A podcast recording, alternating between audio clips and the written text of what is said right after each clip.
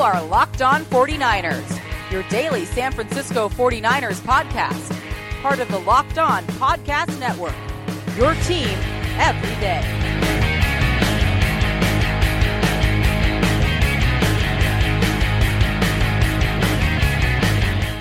Welcome to Locked On 49ers, part of the Locked On Podcast Network. Brian Peacock here with you on a Monday edition of the show. Uh, good and bad news here. The good news first Jason Fitzgerald, he is the founder of OverTheCap.com. He is a free agent and salary cap guru. He is going to join me in just a little bit to talk about the Jimmy Garoppolo contract, the 49ers cap situation, and uh, their own impending free agents, as well as free agents around the league who could become San Francisco 49ers and what some of the big free agent targets around the league might be earning salary wise in a free agency. And some very bad news Reuben Foster arrested again. Going to go into details on that stuff in just a second. I want to remind everybody to follow me on Twitter at BD Peacock. You can send in mailbag questions to me there or via email, lockedon49ers at gmail. Going to do a big mailbag, I think, on Tuesday's episode. And I was going to get to my scouting report on Bradley Chubb, Chubbs, one of my favorite prospects in this draft, especially for the 49ers, a defensive end out of North Carolina State, about the Reuben stuff. And I got a nice long interview here with Jason to get to. So uh, I'm going to push that back to tomorrow. So we'll do the scouting report on Bradley Chubb on Tuesday's show, as well as a nice long mailbag segment. I think a lot of Reuben Foster with that mailbag as well. And hopefully I'll have more details on his situation on Tuesday. Subscribe, rate, review the show. We're on iTunes, we're on Spotify, we're on Google Play, we're on iHeartRadio, Stitcher, uh, tune in. What everywhere you can find podcasts, you can find Locked On 49ers and tons of content aside from the streams of the podcast over at lockedon49ers.com. Ah, ruben ruben ruben Reuben Foster uh, in the news again. So much positive momentum for the 49ers this offseason, announcing the big Jimmy Garoppolo deal to end the week, and you start the next week with an arrest. Reuben Foster, he was popped for marijuana in Alabama uh, less than a month ago. Now on Sunday, he was arrested in Los Gatos and booked at Santa Clara County Jail on charges of domestic violence and possession of an assault weapon. And let's just go straight to the statement from the Los Gatos Police Department there. They said at 9:15 a.m., February 11th, 2018, they responded to a residence on Shannon Road in regards to a welfare check and a possible disturbance call for service. Upon officers' arrival, the victim and suspect were both contacted.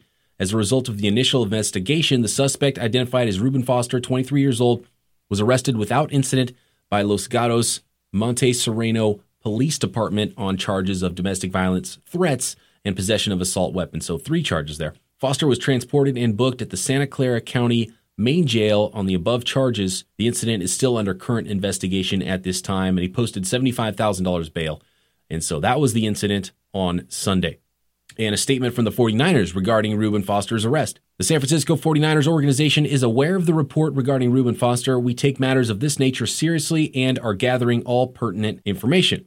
And then this tweet from Matt Maiocco, who talked to a spokesman from the NFL uh, when asked about this Reuben Foster situation in the 49ers. He just said, quote, the league will look into the matter. So that's very vague there. So a lot still up in the air with this Reuben Foster situation. Obviously, an awful situation. And it's one thing to get hit for marijuana. I wasn't too worried about that one at all. When you start talking about domestic violence, now we have something serious happening. It's not quite time to panic about this situation and about Reuben Foster, but there's a lot of smoke here, and uh, generally these kind of things don't end well. And if it's true and this all comes down and it's a bad situation with domestic violence, uh, I, I can't imagine they're going to hang with Reuben Foster very long, and he could be gone. I mean, there is that chance that he doesn't play for the 49ers, and that's it. Um, right now, there's nothing to do. You can't suspend the guy. He's not playing. He's not getting paid in the offseason. Uh, there's no, you know, it's it's going to be a couple months before there's any sort of mini camps or anything like that. So you know, maybe suspensions coming forward, but that stuff would still be down the road. So right now it's the off season. There's a lot of time to sit back, see what's going on, investigate this situation, get all the information, as the 49ers said, pertinent facts, and see what's going on, and, and then see what to do with Reuben Foster. So I don't think anything's going to happen immediately unless they have some information. If the 49ers do get some information it looks like a really bad situation. They it's, it is possible they could cut him tomorrow.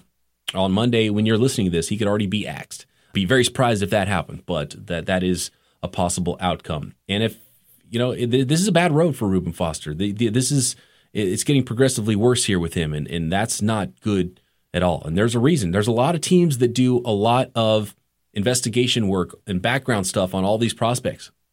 And with his talent, that you know, talent was not the problem. That's not the reason he was still available pick 31 for the 49ers to trade up and draft him. So uh, there a lot of teams passed on Reuben Foster because you know there was some medical stuff, but th- there was some personal stuff and some character stuff as well. And it's hard to believe because when you see the guy and he's so jovial and he's so great in interviews, he's always smiling. He doesn't seem like a bad dude. Uh, but privately, he's he's messed up quite a few times now, and a, and a couple major times here in the offseason as a 49er, and even before that at the combine. A bad pattern, some bad decisions from Reuben Foster. You hope that the domestic violence thing isn't real.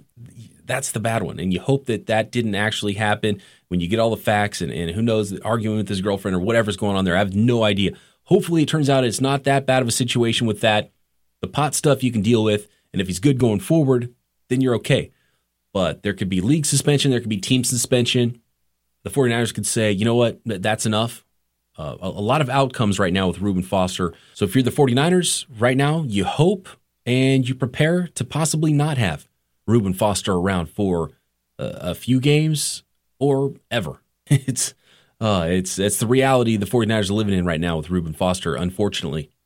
And as we get more information, uh, we'll break that all down here on Locked On 49ers. Okay, uh, enough of the bad news. Let's get to free agency. I've got a great guest here, Jason Fitzgerald. So let's talk free agents. Let's talk contracts with today's guest. My guest today is Jason Fitzgerald. You know him from Twitter, most likely at Jason underscore OTC. He is the founder of overthecap.com. He is about as knowledgeable as guys you can find about the salary cap and free agency. So that's why I have him on the show today. Also, an author of a book called Crunching Numbers, an inside look at the salary cap and negotiating player contracts. Jason, very kind of you to join me here today on Locked On 49ers. Uh, glad to be here. Big news in 49er land with the Jimmy Garoppolo contract, and it's a front loaded five years, $137.5 million contract. I, we, I guess we have to start there. Uh, first of all, big picture. Do you think this is a win for the 49ers or more of a win for Garoppolo and his agent Don Yee? Or, do you like this deal for both sides? Uh, well, I think there's things that you can like for both sides, but in terms of just um, overall money um, being spent on this one, I, I, would consider this pretty big win for the player. Uh, you know, you're looking at a guy who has, I think, seven career starts, um, second round draft pick. Uh, there's not a big sample size to go from. Historically, those kind of players don't get a market setting contract. Uh, obviously, things have changed a little bit um, now with the way the quarterback position is approached, but I didn't think it would get this high. I, I mean, if you go back just a couple of years ago to uh, Colin Kaepernick with the 49ers, and you know, you're, again, you're talking about a second round draft pick. You're talking about a player who um, had a lot more showing in those uh, in his two years. Um, I guess that uh, he had played versus this little sample that Garoppolo had. Uh, you know, led the team to the Super Bowl um, playoff appearance again. And you know they they fought with him on that contract, and you know they they got him for about 18 million, which uh, you know in today's dollars would probably be around maybe 20, 21, 22 million, something in that range. So for the same guys, it's the same people negotiating the contracts. And if you study the way the teams do things, there really hasn't been a big change with the way the 49ers have done deals now that uh, Lynch is in charge as general manager. So uh, it's pretty big win um, to get this organization in particular to go up that high on the player. Yeah, you mentioned the negotiations there, and this is a classic Paraag Marathe deal. And I think for for the team side of this, they're they're thinking, okay, look, we don't want to wait until Kirk Cousins and everybody else signs a contract. We don't want to go the franchise tag route and have things get sort of contentious and weird. So let's do something now, so the player could reach where we think he's going to earn anyway and, get him that total money, but then also have some outs in this deal. And, and Paraag loves to have those outs in contracts. So the 49ers can get out of it in year two, year three, and year four. Does that make it seem a little bit more uh, feasible for the 49ers side to give someone all that money, but have some outs as well? Yeah, I think so. Uh, in that respect, it kind of mimics the um, the Carr contract in Oakland. Uh, I think that was a bit of a similar scenario where I, I'm a big Carr fan. I think anyone that follows me on Twitter and hears me talking about uh, you know Carr in the uh, quarterback hierarchy knows that I like him, even though he had a terrible season this year. Um, but you could tell the Raiders were not necessarily completely sold when they gave him the top contract in the NFL. Uh, you can see that there's outs in those deals, um, somewhat similar to this, uh, and that was probably a basis as to you know why they did it this way. Um, it's very different than a contract like a Matt Stafford, where the players like that are locked in for a long period of time. There, there's really no out in there. Uh, granted, those kind of players are also more proven, so there, there's less of a thought that they're going to, um, you know, become a hindrance down the line. But it, it's beneficial for the team. Uh, I, I would say if you look at the way the deal is structured and you look at the way they're going to pay on the deal, um, San Francisco probably wants to get at least two years out of it and then get to the third and see. Uh, if things don't go great, um, but he's still, you know, an adequate player, they should be able to bring his salary down in that third year to where the overall investment over three years is not terrible. And that's probably what they're, probably the, the way that they're doing the deal. Uh, I, I would think that's probably their end game with it is hope that they can get the three years um, out of it at worst. Uh, and at best, obviously, is you just want to get the whole contract. If uh, he plays like he did in those five games, no one's going to care about 27.5 or whatever the number is per year because he's going to earn it, um, you know, 10 times over. So they're, they're not going to be worried about that. But there's definitely outs um, built into this contract. Um, but, you know, I, I don't think they would be happy if he completely flopped and they had to cut him next year, even though maybe that's built into the contract where you could feasibly do that. Um, they would have spent so much more money versus just using a transition or franchise tag uh, that I'm sure they would not be happy with uh, with that uh, breaking down that way. Yeah, I believe it's they're about ten million dollars more than what the, the franchise tags would have cost for the first two years. So obviously, both sides hope that he earns all one hundred and thirty seven point five million dollars, and uh, and then obviously he'd still be thirty one years old and looking for another big payday there. And the 49ers will have won a bunch of football games. Um, let's move on to just some current 49ers before we get to free agents out there on the market or potentially on the market. Uh, with all the cap space the 49ers still have, I believe either second or third in the league. Uh, first of all, w- with your numbers, where are the 49ers and could they even add just a touch more? I'm thinking maybe Zane Beadles is probably the only player under contract that has a good chance of getting cut from the team this year. Uh, right now, I have them with about 74 million in cap room. Uh, that should be third. It's either third or fourth in the league. They're, they're right neck and neck with the New York Jets right now. Um, obviously, there's other numbers that come into play with that. You, know, you, have to worry about money that you're setting aside to pay your draft picks. Um, only 51 players count against the salary cap at this point in time. Uh, that'll expand to 53 later on. Uh, there's other money that you have to set aside for certain types of incentives that can be earned during the year. So I would guess San Francisco probably looks at their cap not at 74 million. They probably look at it closer to 64 million, I would guess, as to what they can spend. I think Paraag, after the press conference, the Garoppolo presser said something like uh, 63, 62 to 64 million, something like that, which uh, yeah, people so that, assumed was, yeah, after probably the ballpark as to uh, what they're looking at. Uh, in terms of where they could make some money up, yeah, Beadles. I mean, that, that'd save an extra three, five. Um, you know, most of the players they just signed last year, you know, a lot of them on the roster. So there's really not a lot of players here, um, you know, that you could get big money from by uh, releasing.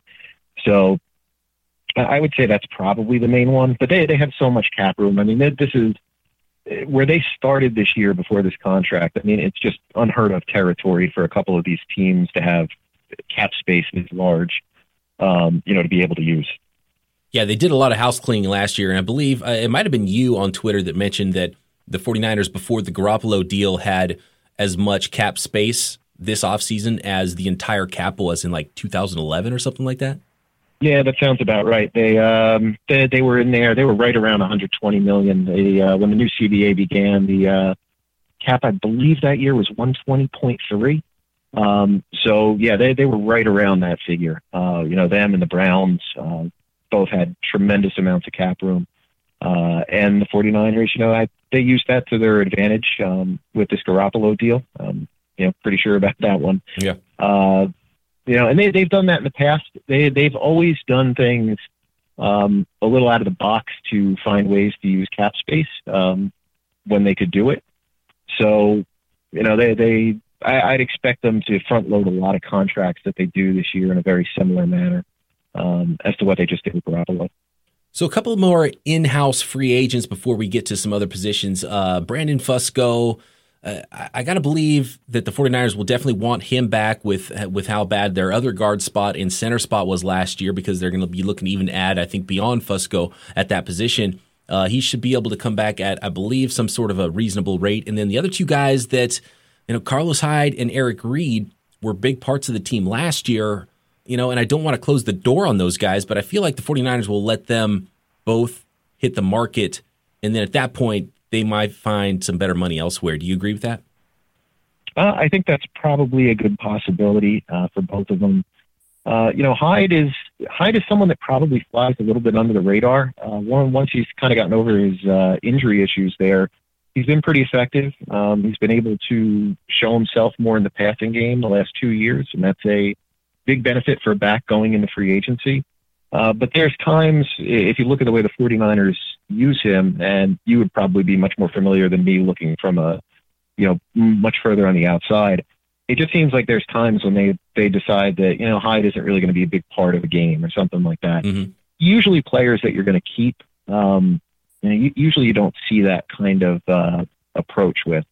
So I, I would think that other teams around the league would probably value him in the five million, five and a half million range. And the 49ers might not see him, you know, really filling that kind of role for that kind of money. Uh, Reid, you know, that that's one of those players. You're looking at someone who's highly drafted, uh, has had a solid, I, w- I would say, career, but not, uh, you know, not top of the line kind of player. Those players often end up leaving. Uh, they can usually find something better um, elsewhere, either some team will overpay just based on the uh, the draft status that the player had, um, or they'll find a one year deal or something like that for more money and hope that that can springboard them to a much bigger contract the following year. So it, it wouldn't surprise me if both of those players were uh, elsewhere next season. Looking at the open market here, and uh, let's start with the running back position. We just talked about Hyde. If Hyde goes, I think Le'Veon Bell is just probably get an outrageous contract, and it probably will be from the Steelers. But if he did hit the market, I just don't know if, if Kyle Shanahan uh, looks at that position as something where he needs to spend a lot of money because he can get value and, and get production from players that are drafted late and and, and some other guys. But um, how much money is Le'Veon Bell getting? Do you think he'd be an, an option for the 49ers or if he even sees the open market? And the other guy I want to ask about is Dion Lewis. How much money can he get? Because I would assume he would get less than uh, than a running back that's maybe a bell cow type of back, which would make it sort of uh, maybe a bargain deal for someone who's so good in the passing game, but at the same time, he's still one of the top free agent running backs after Bell. Yeah, um, uh, with Bell, he's one of those players that I'm pretty conflicted about, uh, kind of for the reasons that you mentioned. Um, players like that hit free agency, and there are a lot of teams that just immediately say no. You know, he's got a lot of wear and tear in his body.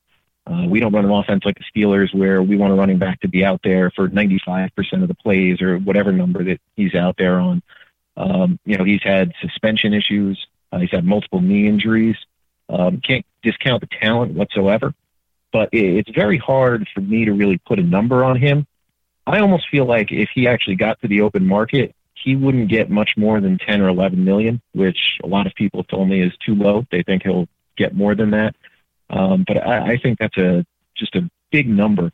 Um, you know, to, to pay a running back who you know tomorrow could just stop being very effective. Uh, I would expect that he'll go to Pittsburgh. I think that's the best spot for him to uh, to stay. He was looking for something like 15 million a year. I, I can't imagine any team in the NFL would do that.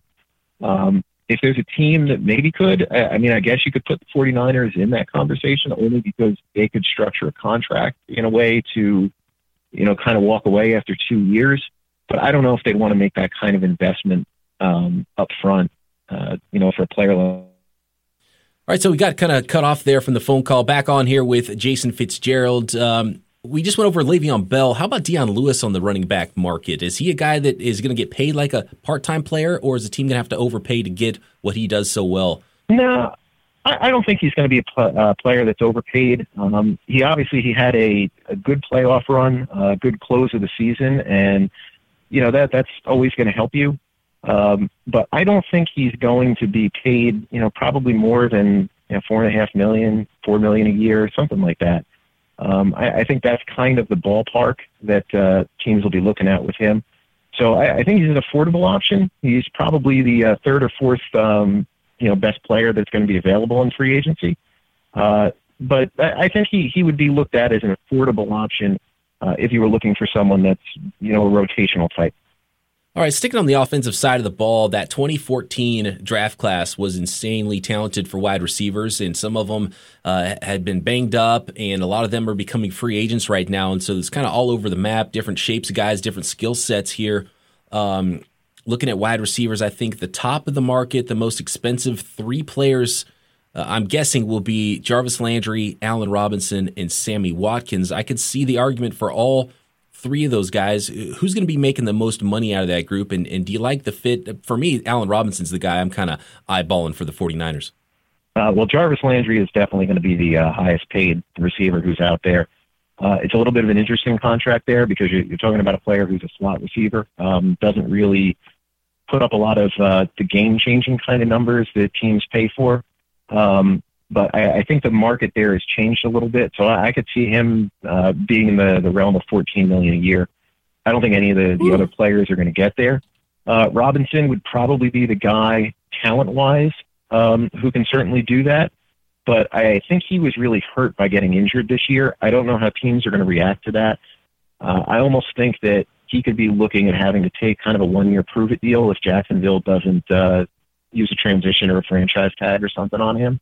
Um, I really like that fit actually for San Francisco if he was to be available. I think uh, that would be a great spot if he was willing to do a one year deal. I, I think that would be a, a terrific landing spot for him. You'd pair him up with the quarterback. Uh, if he's healthy, San Francisco will certainly pay for him to keep him. They'll probably re up him in the middle of the year, similar to what the Eagles did with uh, Alshon Jeffery last season. Um, so I, I think that would be a terrific fit. Um, whether he's available or not, I'm not really sure. Uh, Sammy Watkins, you know, he could be the third best available. Um, it, it's not a great group of receivers who's out there this year. Um, Watkins is someone who I think is a question mark player still. Uh, he's going to get paid primarily on the fact that he was such a high draft pick. Uh, you know, he's he's fast, he's speedy, but it doesn't always translate onto the field. They didn't put uh, put up big numbers in uh, LA this year. Uh, certainly didn't put up big numbers most of the time in Buffalo. He struggled with injuries with his feet. Um, so I, I don't really know what the ceiling is price wise on him. Uh, I, I don't know if San Francisco should take a risk on a player like that uh, when there's better players available. Um, but I, I don't think it's uh, it's too out of the realm to say that he's the third best available in a weak group of uh, wide receivers. Yeah, the Sammy Watkins ones it can be a little bit scary because obviously the potential is there, but you don't want to pay him for draft slot and potential and not production. It's going to be interesting to see what uh, the Rams do and how they value him. And there's been rumors that he's going to get franchised and is similar to Allen Robinson. So obviously these guys have to actually make it to the open market uh, to, to be bid on by a team like the 49ers. Looking at some of the other cheaper options in the wide receiver market here, Donte Moncrief is someone who has shown flashes and really was bad since Luck has been out. And then uh, a guy I liked coming out of the draft and has been injured is Jordan Matthews, who has some size. And I think the 49ers could do well to target some size in the free agent market. Do you like either of those fits? And, and how much are those guys going to command? Um, Matthews, you know, that, that's another interesting one because he, he was banged up this year. This is not a good year for him uh, to go into free agency generally players like that are probably in the six million dollar a year range, so not too expensive. Uh, you could take a flyer on a player like that and see if there's uh, you know something that really happens when he comes into a new offense. Uh, he's pretty good in Philadelphia, so I mean there, there's potential there. Um, you know, other other guys. Uh, who was the the other name that you had mentioned there? Well, uh, Sorry, Donte Moncrief from Moncrief, Indianapolis. Yeah. Uh, I don't think he'll cost much at all. So I, I think if you want to take a you know, a two million dollar flyer just to take a shot at somebody, yeah, that that's probably not a bad one to target. Um, you know, I mean, there's also Paul Richardson from the Seahawks. It, there's a number of players um, that kind of all fall into that same range, where they're probably going to get paid in the low number two realm, which is already around six million dollars a year. Uh, you'd have um, Lee, I think, from Jacksonville. Uh, you know, there's a couple players like that, and then you've also got the veterans. If you wanted to go after uh, someone like Mike Wallace or something along those lines, uh, that might be available for five million or less. Would you put uh, John Brown in that same category with maybe Marquise Lee and Paul Richardson? I think he'll be under that. I, I think that both Brown receivers from uh, the Cardinals, I think they're both high upside players, but just hasn't been enough the last uh, two years from the, either of them. I think to to really justify teams really making that leap on a big investment. Uh, so I, I actually think they would probably end up closer in the four million range if they did a multi-year deal. Um, if they do a one-year deal, you know, it might be even a little bit less than that. But then you, you know you run that risk of losing them if they do happen to perform very well in the offense later on. A lot of my listeners have asked me about Jimmy Graham and his fit for the 49ers, and I've kind of like poo pooed that and didn't give it much of a thought, but he's got the name value, and um, he could be that red zone weapon the 49ers could use with that size of the tight end position. Uh, I uh, don't know if there's value there. What do you think about Jimmy Graham? And uh, bonus tight end here. If you're looking for a pass catching tight end, what kind of money is Super Bowl champion Trey Burton looking at? Would that be a better option? Uh, I would probably go with Burton over Graham. Uh, Graham is 31, I think, this year. Uh, his his numbers have declined a lot since he left New Orleans. Granted, he was never going to produce at that level because other teams just don't run that kind of offense. Um, but he's more name, I think, than uh, than production at this point. Uh, he's good in the red zone, and obviously that that's something that you pay for. But I, I think the market for players like that is probably right around seven five, seven six million, and I actually think that's a little bit high for what he's probably going to give you. And he may look for more, and he may get more just because of the name value that's uh, that's attached with him. Uh, so I, I would probably like the upside of someone like Burton. Uh, if Burton was to sign with um, San Francisco, I would guess he'd probably get somewhere close to 6.5 million. Uh, you know, the, the deal that was done with um, uh, Vance McDonald uh, a year ago, I think was right around that number. So I, I don't think that uh, they can really go much under that, even though he doesn't really have a lot to fall back on the last couple of years in Philly because he really hasn't had those kind of opportunities to perform. Uh, but I, I think that's probably the money he would be looking at. But I, I think there's at least more upside there um, to where I would probably do that and keep trying to build younger um, around the quarterback and you know reaching for someone older uh, unless you really just thought you know he was that guy to get you over the hump this one year um, that you just need for the red zone. And I'm not sure if San Francisco thinks that they're at that point. Yeah, I totally agree there. Um, it'd be nice with Trey Burton to sort of have a, a, reverse Delanie Walker. The 49ers let Delanie walk, and it would be nice to have uh, someone like that that has that kind of impact coming to the 49ers and, and help that offense out a little bit. But um, okay, let's go up front here. Offensive line. There's some big names there. I think center might be more of a focus than guard, in my opinion. So maybe Ryan Jensen and Weston Richburg look like the two best centers on the market. Do you – do you think that those guys are going to get paid a healthy chunk? And could the 49ers make that work? I, I don't think they're going to make that kind of money. Centers generally don't when they hit free agency. Um, most centers, if they're worth a lot of money, end up being extended.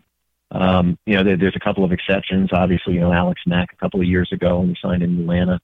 Uh, but by and large, if you make it to free agency, you probably are considered a second tier kind of guy. Um, generally, that maxes out around six million or less a year, um, which is not too bad for a, a pretty decent player. Usually there. Um, Richburg, he'll probably get less of the two. Uh, the kid from Baltimore, I think, had a better season. Uh, so I, I think there's going to be more that uh, goes with him. I think he'll probably get closer to that five, five, six million range. Um, Richburg is you know, it, it, was just a bad year for that team overall. That doesn't help you a lot of times when you go into free yeah. agency. So I, I would think he's probably closer in the four million range. Um, but those are those are reasonable players to, to probably consider. Yeah, the Richburg one is because, and Jensen might not make the market still, but uh, Richburg, they've got that. Uh, well, there's Justin Pugh as well as a free agent. Uh, Brett Jones, the backup, who who played for Richburg because Richburg missed missed a lot of that season in 2017 with uh, an injury, and uh, it, I think it came out that Richburg was kind of upset that they put him on IR. He didn't think he he needed to go on IR, so uh, that's why I think that he's going to get to the market, and, and I wouldn't have thought he would have last year at this time because he was a good player, but. Um, uh, talking about Justin Pugh and maybe another guard who's going to get the most money, most likely Andrew Norwell. What are you looking at for those guys, and do they actually uh, get to the free agent market?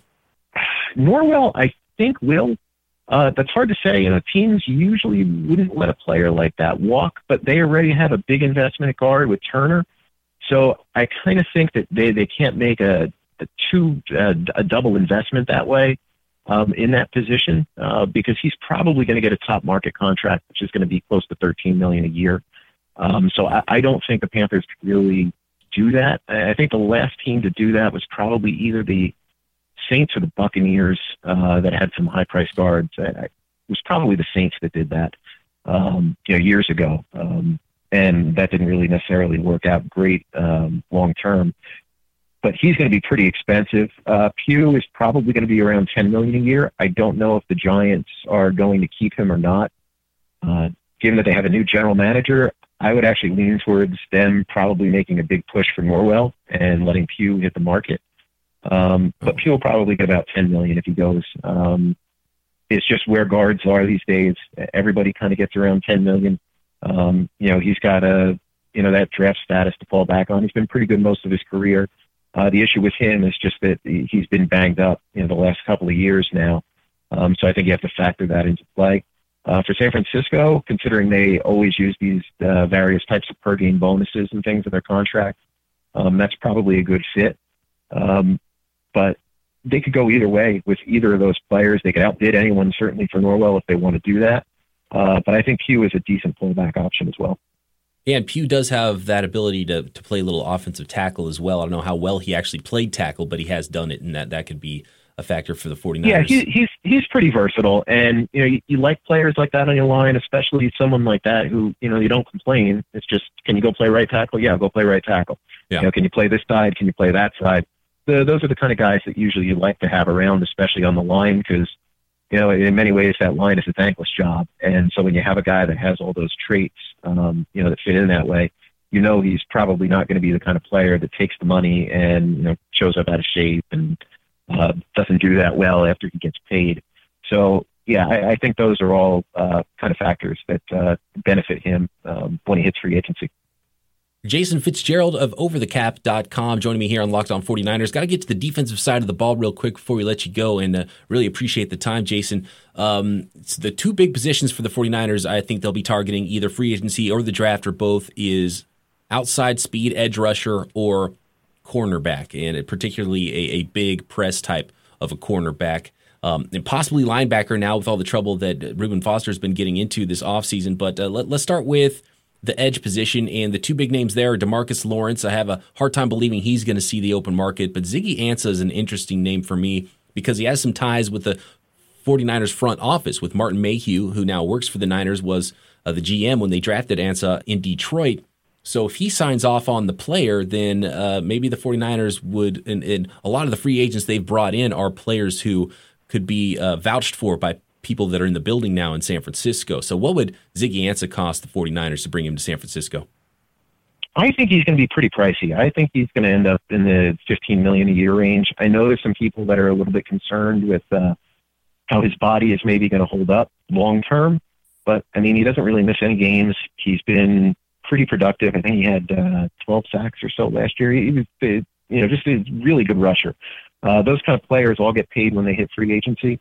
Um, Vernon being the biggest one a couple of years ago. Uh, pretty much all the stars aligned for him. I don't think that'll happen for anybody this year. But that 15 million range, um, you know, and the, the other player that you mentioned was Lawrence.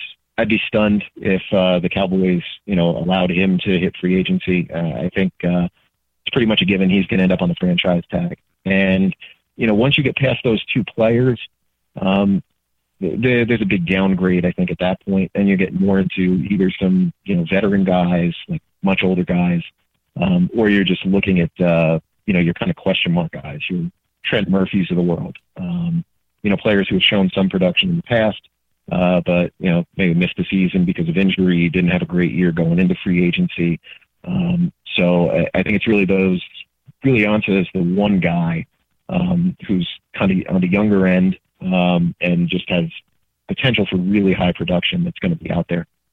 All right, so let's look at some cover guys real quick before we let you go, Jason. Um, I think the the big one, and I don't even know what to think about him anymore because I thought maybe that the Patriots would use the franchise tag on Malcolm Butler after they traded away Jimmy Garoppolo. And I thought maybe the Garoppolo trade was that was part of it, is they knew they wanted to use that franchise tag on another player this offseason. Uh, but then he gets benched for the Super Bowl. And so I don't know if that makes his value take a hit, but uh, how much is Malcolm Butler looking to get on the market? Is he going to be the highest paid corner this offseason? Uh, he might be the highest paid this offseason, but he's not going to make huge money. Uh, he's probably going to max out around 10, 10, 5 a year. Uh, this was not a good year for him. Um, I, I kind of think it started last year in the Super Bowl. Um, you know, he, he had a couple of big plays that he gave up against the Falcons. Uh, it was pretty clear when the Patriots went out and they signed Gilmore to that pretty obscene contract uh, that they didn't think that Butler was really a, a top guy.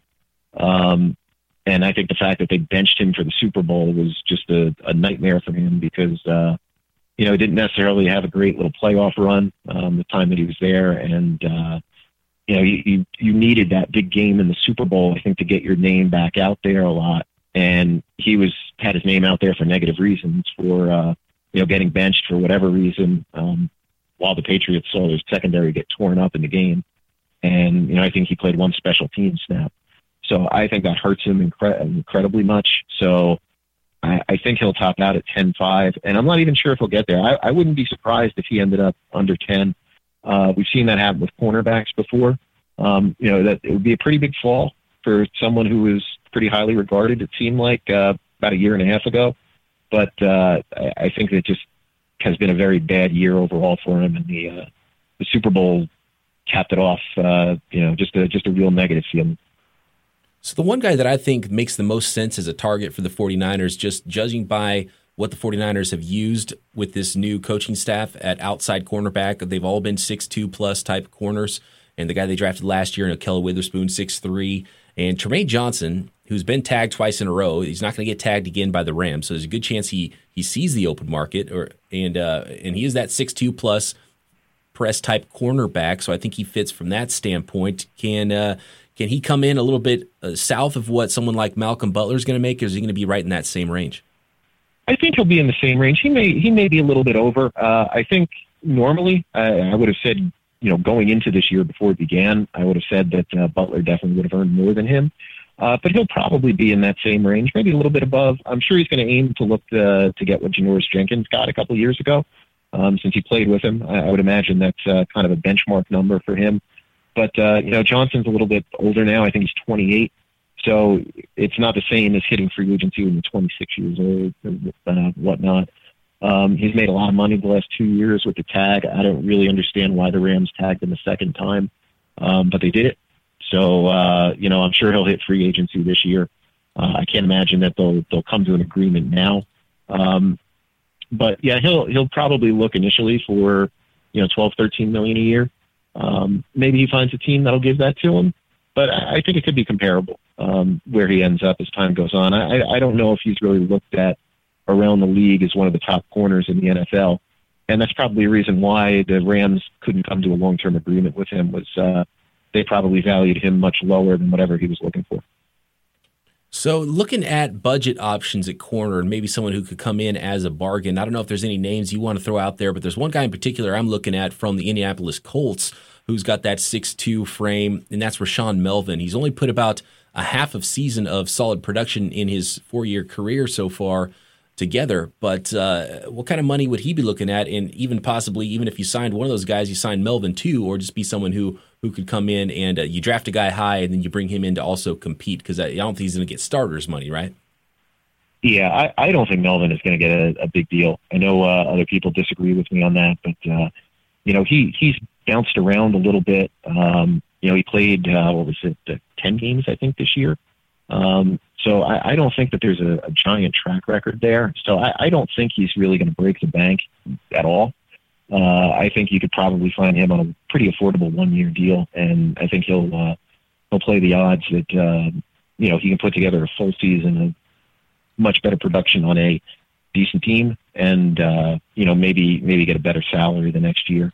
Um, you know, there, there's a lot of cornerbacks that'll be out there that are going to be in that uh, you know six million dollar kind of range, six point five million. Uh, you know, your EJ Gaines types of the world.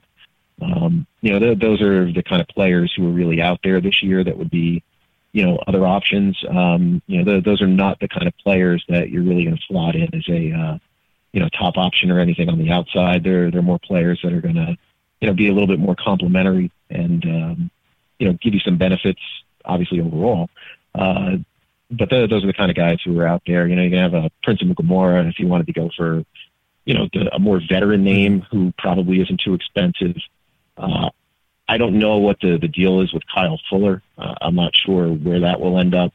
Um, I think he's someone that has a pretty high ceiling, obviously, but the way he's played most of his career, I can't imagine anyone is going to offer him that kind of contract. So he might be someone willing to do a one year deal if he wanted to look for a player like that. Um, but that, that's that's kind of the names who are there. I think there's a lot of depth at corner this year. Uh, so, I mean, it's just kind of picking through a list of players and seeing who fits your scheme that well, and uh, then just making the deal happen.